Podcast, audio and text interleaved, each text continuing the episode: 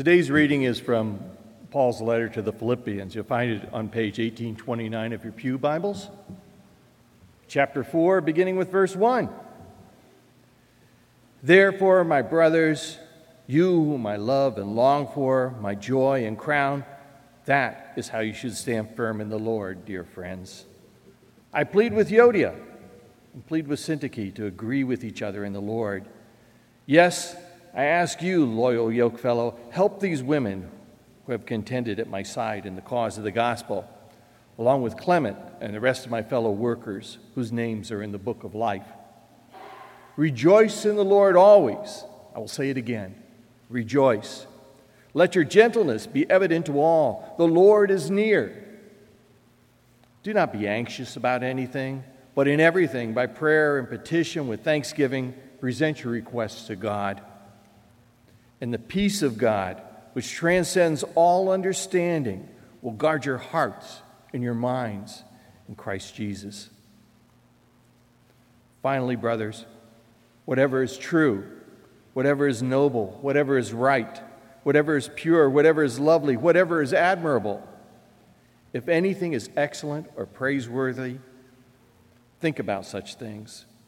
Whatever you have learned or received or heard from me or seen in me put into practice. And the God of peace will be with you. This is the word of the Lord.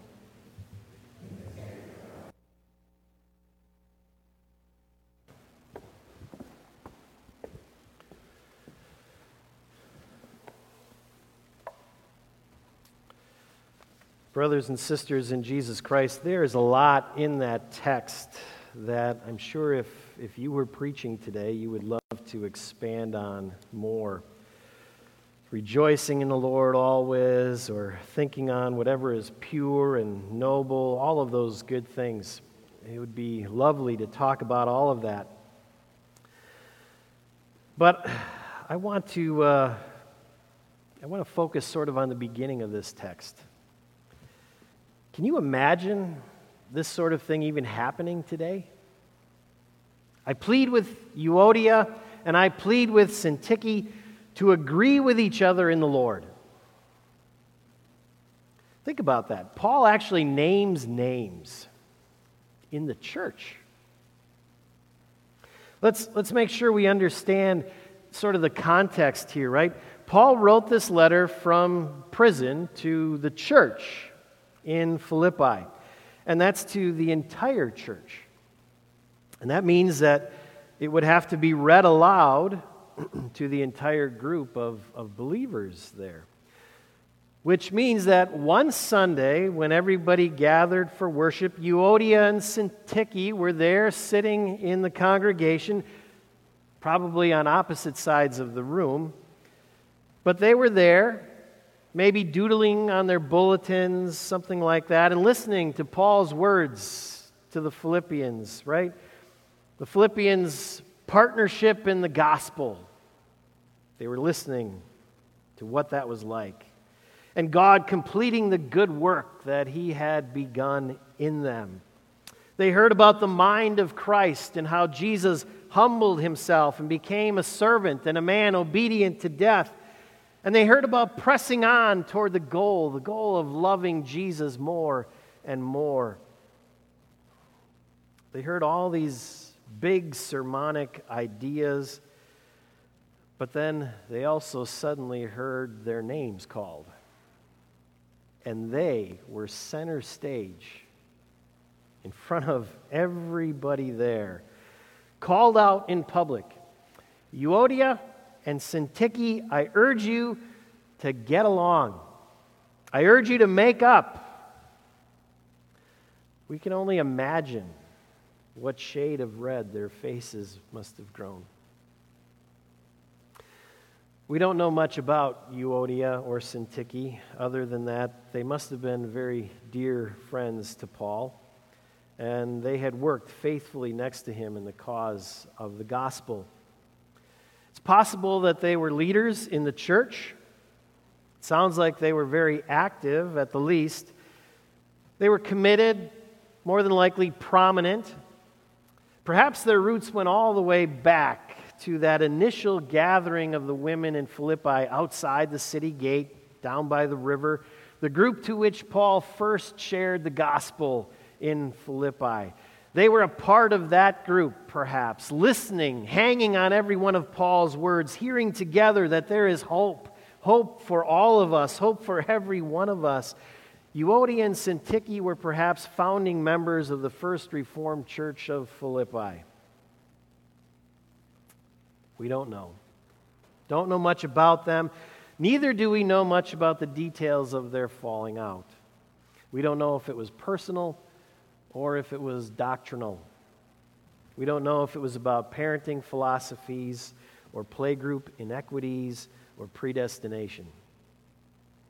We don't know much about the dispute itself, and therefore, actually, it's pretty easy to dismiss, isn't it?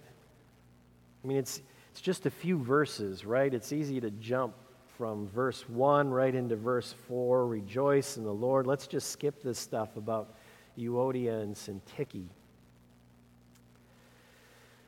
But while we don't know what the dispute was in detail, we probably do know a lot about the fallouts of disputes like this, right? I mean, you know what it's like. It's hard to face each other on a Sunday morning, and so you do sit on opposite sides of the sanctuary.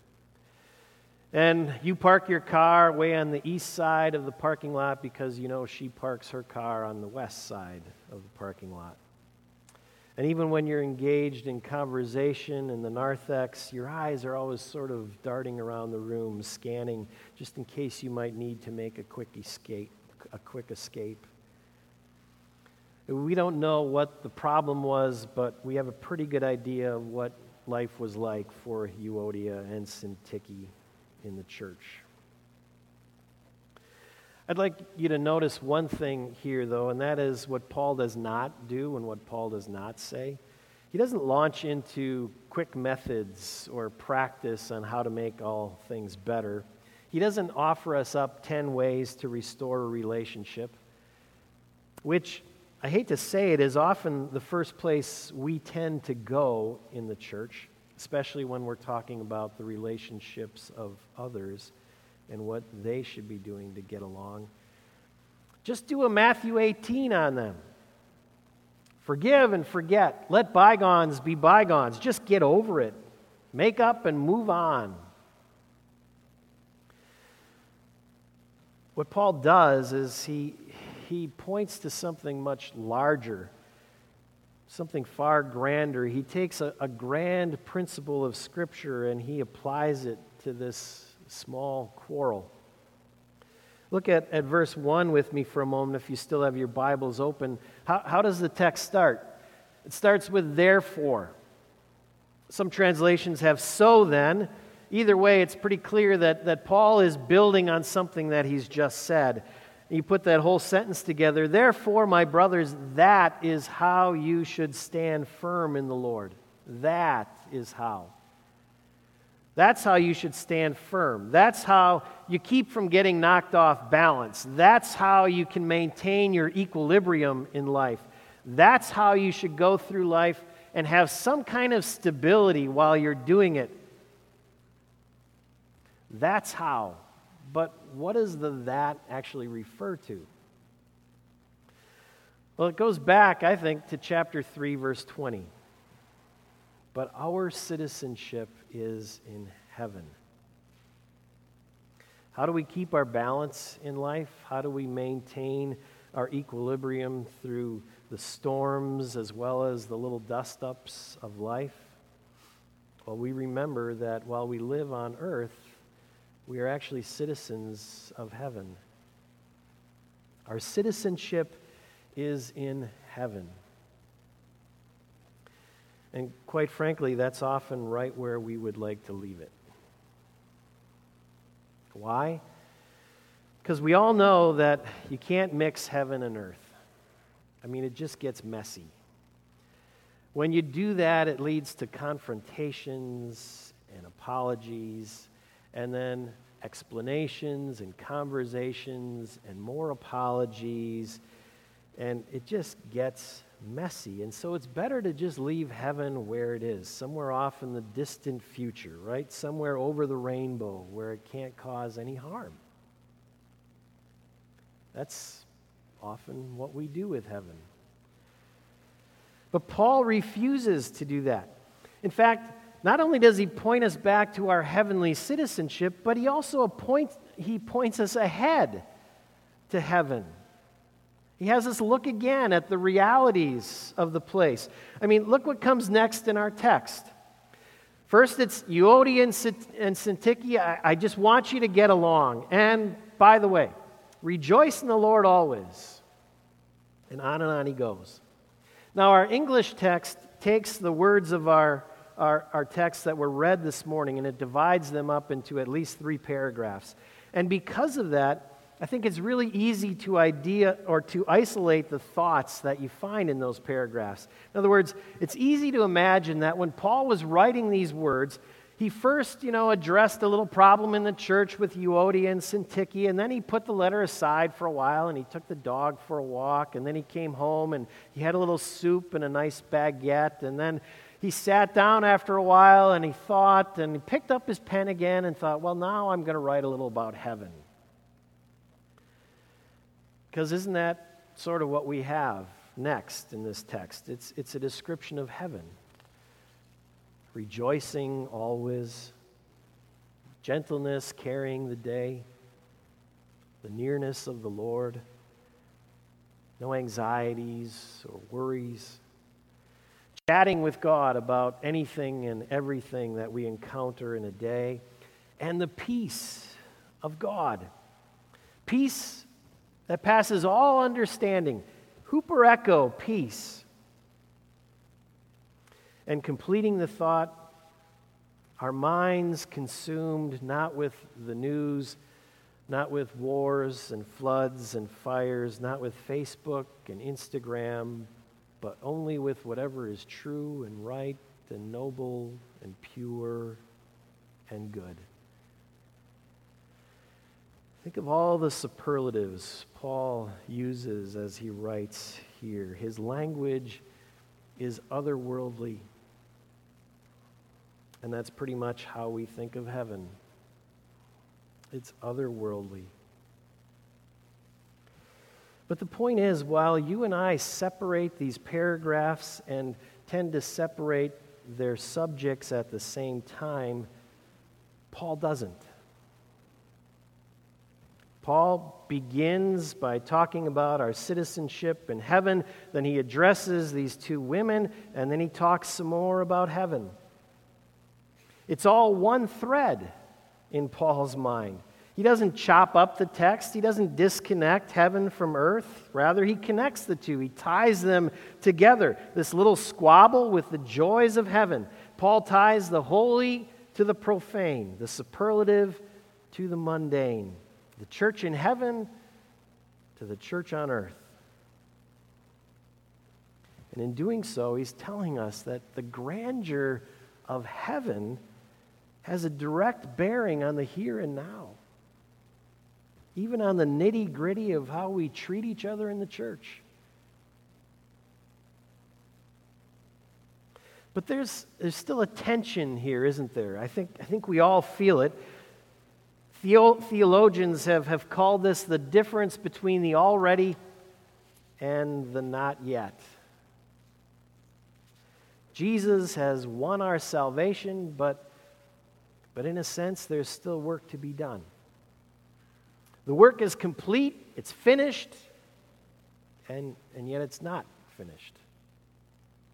There's still this bickering and complaining in the church, relationships gone afoul. Jesus has given us heaven, but we're still, we're still on the earth. The ideal has not yet become the practical. And therefore, I think the only path that we often see forward is just to divide the two, to separate them, to let the ideal be the ideal and the practical be the practical. So we pull heaven and earth apart and we say, you know, maybe someday they'll be together, but it's not going to be now. But if you think about it, it's a really odd thing to separate those two. I mean, think about the church picnic today. What if we were to show up at the church picnic? We all got over to Mitchell Park and we found that there was no food. Right? And the volunteers and the planners, they just looked at us and said, Well, we just want you to imagine what a nice picnic would be like. And, and if you can do that, then we really don't need food, right? Well, just imagine it. What would you think about that? Or, or think of the idea, um, this idea of separating the two from a, the point of view of a kindergartner, right? Kindergartners are not real abstract thinkers. In fact, they're fairly black and white, especially on things like this. And so you don't teach a kindergartner the great commandment to love God above everything else. Um, you don't teach them the next commandment to love your neighbor as yourself. You don't teach kindergartners that Jesus actually had to die and shed his blood to pay for our sins.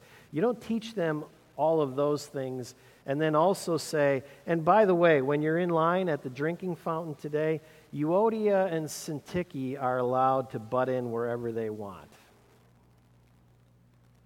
You just don't do that. Kindergartners won't go for that. It's not going to fly. It is really kind of an odd thing to try to separate the practical from the ideal, to try to separate heaven from earth. At the same time, it's really hard to bring those two things together, isn't it? Kathleen Norris, in her book Amazing Grace, and I got this from Scott Hoezee, um, she tells her story of, of joining the church for the very first time, and it was midlife for her. She joined for the best possible reason, and that is because she became a Christian. However, the only church that was available to her in her small South Dakota town was at the time in the throes of a dreadful series of controversies, most of which had been brought on by the farm crisis of the 1980s. Most of you won't remember that. But right there within that same group of people in the church um, were found uh, bankers and the very farmers on whose farms those bankers were foreclosing. And so, upon entering the congregation, Norris found a church in, in utter turmoil, with its members behaving about as badly as is possible for adults to behave. Things were a mess to the point that she knew the only thing she and the other members could do was to pray. She was a new Christian in need of a church and this was the only church she had. And so she prayed. She prayed. Here's a brand new believer. And she realized that when the earth is separated from heaven, it's not something we can fix on our own. She prayed.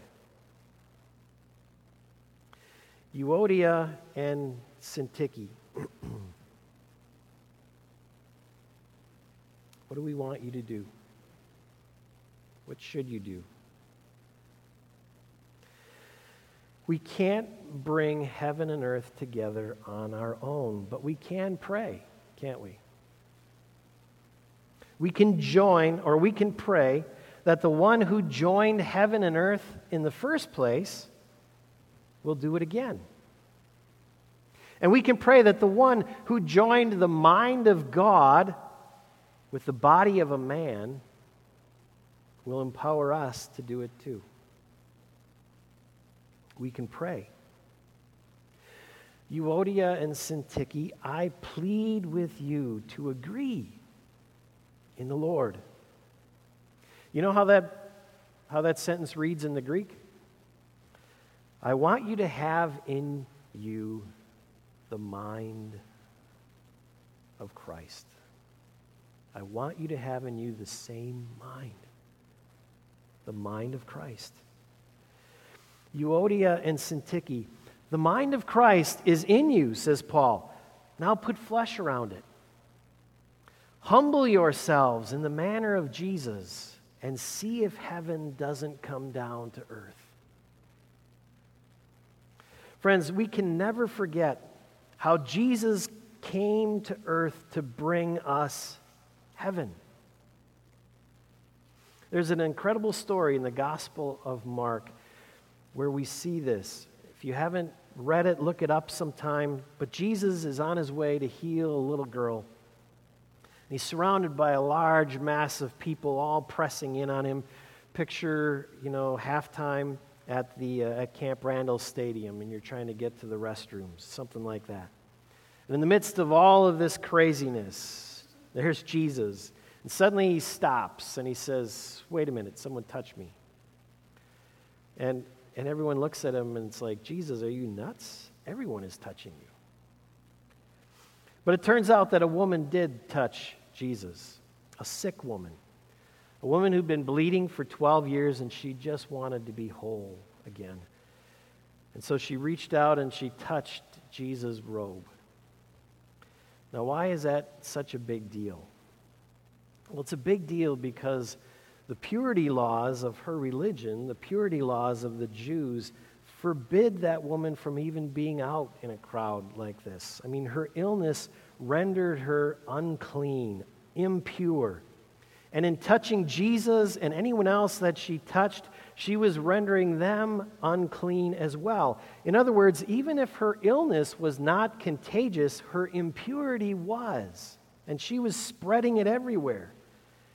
And that was the direction everything worked in this world before Jesus. It always went from good to bad and from bad to worse. But what happens on this particular occasion? Does Jesus become unclean? No. The woman is healed. She became clean. She became pure. In other words, the flow of holiness changed direction. It was reversed. It's like the Chicago River, something we thought could never happen. The flow of holiness changed direction. And Jesus did it. Holiness flowed out from him. And that holiness restored this woman to community, didn't it? And she could be with her family again. She could be with her friends again. She could be with her church again. She could be with the people that she loved. Heaven came down.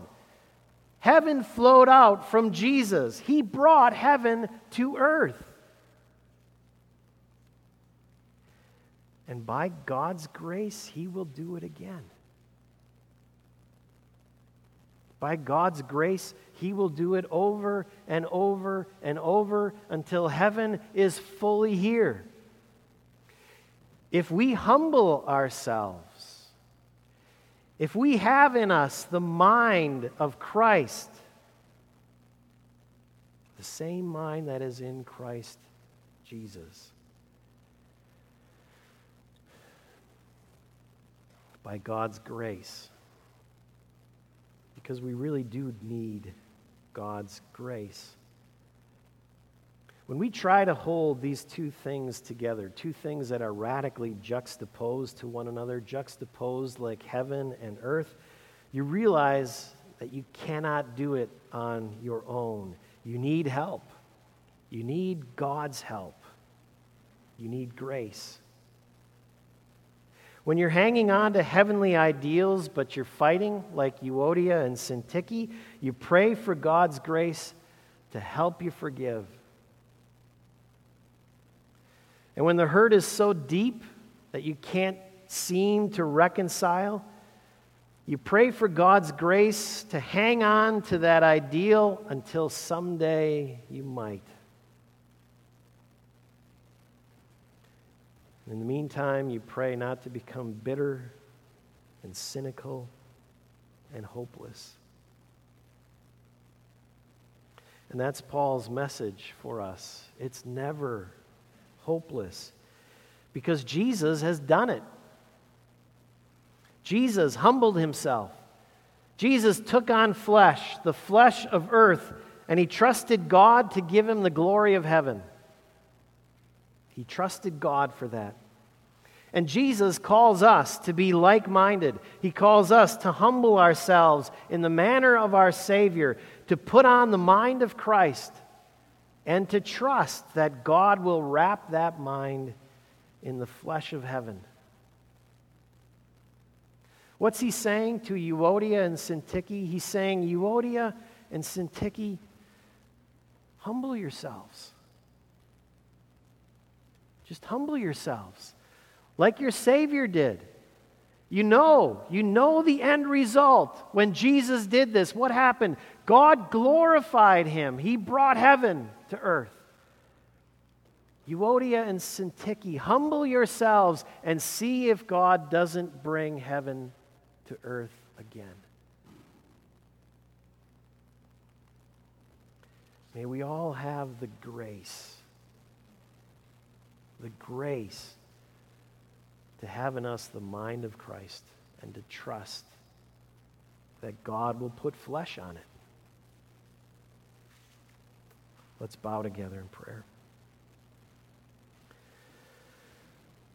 Lord Jesus, you have given us this sacrament that waits for us. And it's a sacrament, Lord, that we can touch, that we can taste because you did not remain locked up, caged in heaven, but you came down to this earth and took on flesh. And Lord, as we chew this bread and taste this wine this morning, we pray that you will use it to remind us again that Jesus took on flesh. He brought heaven to earth. And he will do so again by your power and by your grace right here in this place. Give us your spirit.